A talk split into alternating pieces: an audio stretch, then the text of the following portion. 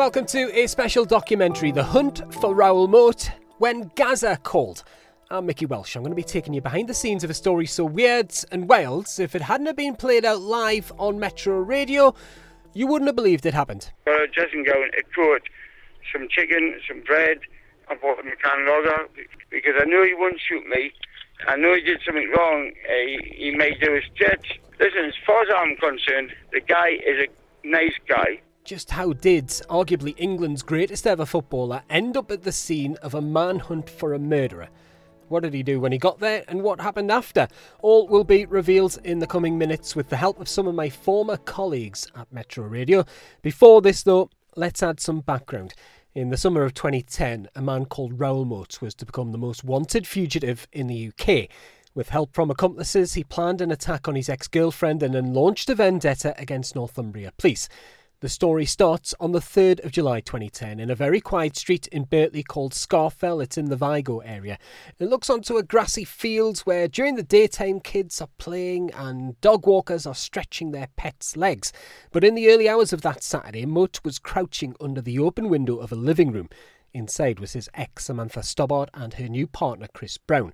Moat, who'd only just been released from Durham jail on the 1st of July, two days earlier, claims they were mocking him. Just before three in the morning, Brown left the property to confront Moat, but he was shot at close range with a shotgun and killed. Moat then fired through the living room window. He hit his ex in the stomach and the arm. Samantha Stobbart needed a liver operation to save her life. She was placed under armed guard at the Keighley Hospital and Gateshead, and a manhunt for Raoul Moat was underway. A reporter for Metro Radio at the time was Joel Goldman. He remembers the day very well. Well, it was a strange one, really, for me, Mickey, because uh, when the initial news broke, I was actually on a stag do um, and was completely oblivious to the whole situation. But as it was the weekend, we had a freelance reporter on called Dave Donaldson, and Dave rang me and said, Joel, do you want me to go to this press conference about the shooting in Birtley? And I said, What shooting in Birtley? And then he filled me in on what had happened. And I was like, Oh, that sounds pretty serious. So, yeah, you should probably get down there we couldn't have predicted at that time that that was just the start of what was going to be the most intense week I've ever had at work. When nearly 22 hours later, Moat was going to target his next victim. It's believed the gunman held a grudge against Northumbria Police after his ex lied about being in a relationship with a police officer PC David Rathband was sitting in his patrol car near East Denton in the early hours of July the 4th when he was shot twice in the face by Moat. An officer was shot in the early hours of this morning. He was carrying out a static patrol on a roundabout. He was shot through the windscreen uh, into the face and chest. He's now in hospital in a critical but stable condition. David Rathband was permanently blind. Tragically, two years later, he took his own life. Then a breakthrough. The car believed to have been used by Moat was sighted and found near Rothbury on the 6th of July. Rothbury is a quiet market town in Northumberland. Around 3,000 people live there. It's about 25 miles outside of Newcastle. Northumbria police believe Moat was hiding in the countryside. They even found a tent which he used. Moat had left a letter to his ex and again stated his hatred for Northumbria police. Former Metro Radio reporter Kelly Pegg was dispatched quickly to Rothbury. You've just got to be there because that's the only way, really you can truly get a feel for what's going on, talk to people there. You know, when you're in the scene of something and it's live, there's nothing like that from a journalist reporter point of view. I was in my late 20s then and not a mum.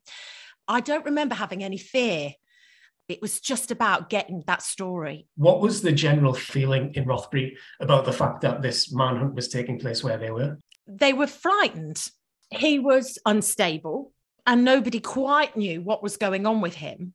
And so, therefore, you know, everybody probably felt like their lives were at risk. I think initially, I think they were just very petrified, really frightened, you know, and in disbelief, really, that it happened where they were, this beautiful place that's very picturesque and quiet. Well, as you can probably hear from my voice now, I am outside. It's because I'm going to head to Dunston in Gateshead. That's where Gazza originally came from. And I'm going to speak to a man who was integral in this story about how Paul Gascoigne phoned Metro Radio News. But before that, when I get in the car, I'm going to tell you a little bit more about the background of the Moat manhunt.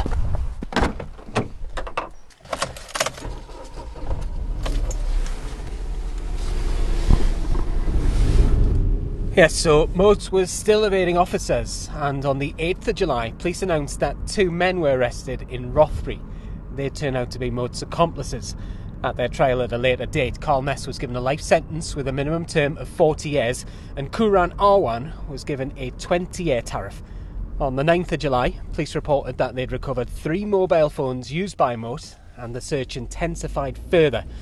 Residents in Rothbury later that evening were told to stay indoors because Moat had been surrounded by police. A cordon was set up. Moat was holding a shotgun to his own head. There is a negotiation going on between uh, the two parties. Raoul Moat on one side, carrying his uh, a weapon to his throat, and the police on the other side. Then, for no apparent reason, Paul Gascoigne arrived at the scene. He claimed to know Raoul Moat and he offered to bring him chicken and lager in an attempt to convince him to surrender. By that time, the news team at Metro Radio were told not to go to Rothbury for their own safety. But one man from Metro Radio who did is our former events manager, Kenny D. He knew Rothbury well, and he got to the scene to give 15 minute updates to the news. And he was there when Gazza turned up. He tells us about that infamous phone call, how it came about, and what happened next. I went round the back to a place where I knew I could see through the trees and stuff, so I could see the whole thing like in front of me. And then, of course, Gazza pulls up in a taxi. I've been mates with Gazza since he was 14. I said, What are you doing here, Paul? And he says, I've come to help him. I've got a chicken. And he had a chicken wrapped up in silver foil. And then he said, I haven't got any money, Kenny. So I had to pay the taxi driver £60. And I'm talking to him and I'm thinking, at the time I was on the phone to Metro anyway. I went, Right, look, Gazza's just pulled up. I'll let him tell you what he's just told me. And then Gazza come out with that whole infamous speech now and saying, Moaty won't shoot me. He'll be all right. I'll give him some therapy and stuff like that. And I'm thinking, is this really happening? When you're standing there and you've got arguably one of England's greatest footballers ever on one side, and then you've got a murderer on the other with a shotgun to his head, what is it like to be standing there in that exact moment? It's actually quite scary because Gazza, knowing Gazza, at any point he would do a stupid thing and he could run in there. It was just scary as hell. So the next day, your Gazza's mate, you've known him since he was 14. Did you give him a ring? I did. I was trying to be apologetic because I thought myself, have I sold you out a bit, Gazza, here? So I thought I'd ring him and just apologise. So I said, look, Paul, I'm, I'm really sorry about last night at Rothbury. And then he just come back and he said, was that at Rothbury last night?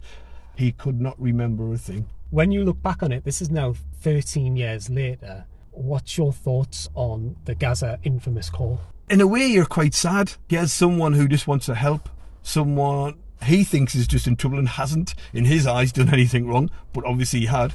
So that whole call was a bit like, that's Gazza. He's lovely lad, not thinking for a second that this is going to go worldwide. I'm sure we'll all agree there was a pretty remarkable insight to the night that Paul Gascoigne spoke to Metro Radio News. The person who took that call from Gazza was my former colleague in the newsroom, Joel Goldman. I've been catching up with him on a Zoom call. uh, I, I laugh when I think about it because just when you thought it couldn't turn any more surreal, it just went bonkers. Got a call from from Kenny D, uh, and he said, "Joel, I'm in Rothbury, and Gazza's here." And I said, "You what? Gazza? Paul Gascoigne?" He said, "Yeah, he's down at the scene in Rothbury." And he said, "Do you want to speak to him?" And I said, "Yeah, okay." And I just hit record, and then Gazza just launched into his now infamous tirade about the can of lager, a fishing rod, a bucket of chicken, a towel. Uh, the one thing that I remember, and you have to excuse the accent, is um, that he said, and I just want to go down and talk to him and say, Moaty, it's Gazza. I did not know come here for a publicity stunt, right? Just to let the public know. I'm sitting in the house bored. I felt sorry for him because he's been a good friend of mine. And then I decided to get him a dressing gown, a jacket, uh, some food, and I was going to walk through the the hills with all all my stuff for him and start shouting his name. I would like him to talk to me, just me and him, one on one chat. And if he goes to jail, I'm willing to go to jail and visit him a, few, a couple of times a month. Well, I don't want him to end his life because he's a great bloke. All I want to do is speak to him, and I guarantee I think I'm the only guy that he will talk to. If it happened now, it would be number one trending on Twitter. It would be all over the world. But even back then, 13 years ago, it was all over the world. At what point did you realize, you know what, that's going to be something that's talked about for the rest of my life? From the moment that Gazza started speaking and made no sense, just the stuff he was coming out with, everybody knows now, you know, people recite it and people still make the joke now. If something happens that everyone says, oh, I wonder if Gazza's going to go down there with a fishing rod and a can of lager and a bucket of chicken. The nature of what he was saying was just so far removed from what was a really serious situation that you just knew that it was going to be something huge. But that's you know that's what you live for as a journalist, really. Understandably, Gazza was denied entry to the scene by police. He ended up being driven home that night by a photographer. Then, at approximately quarter past one in the morning on the 10th of July, it was reported that shots or a shot had been fired at the standoff. After nearly six hours, Moat was shot with an experimental wireless long range electric shock weapon. Moat then shot himself in the head. He was later pronounced dead at Newcastle General Hospital. Following an inquest, it was ruled by a jury that Moat's death was suicide, and Northumbria police were found to have been at no fault. So there you have it. That's the story. The hunt for Raoul when Gazza called. Quite remarkable. Thank you very much to my guests, Joel Goldman, Kelly Pegg, and Kenny D.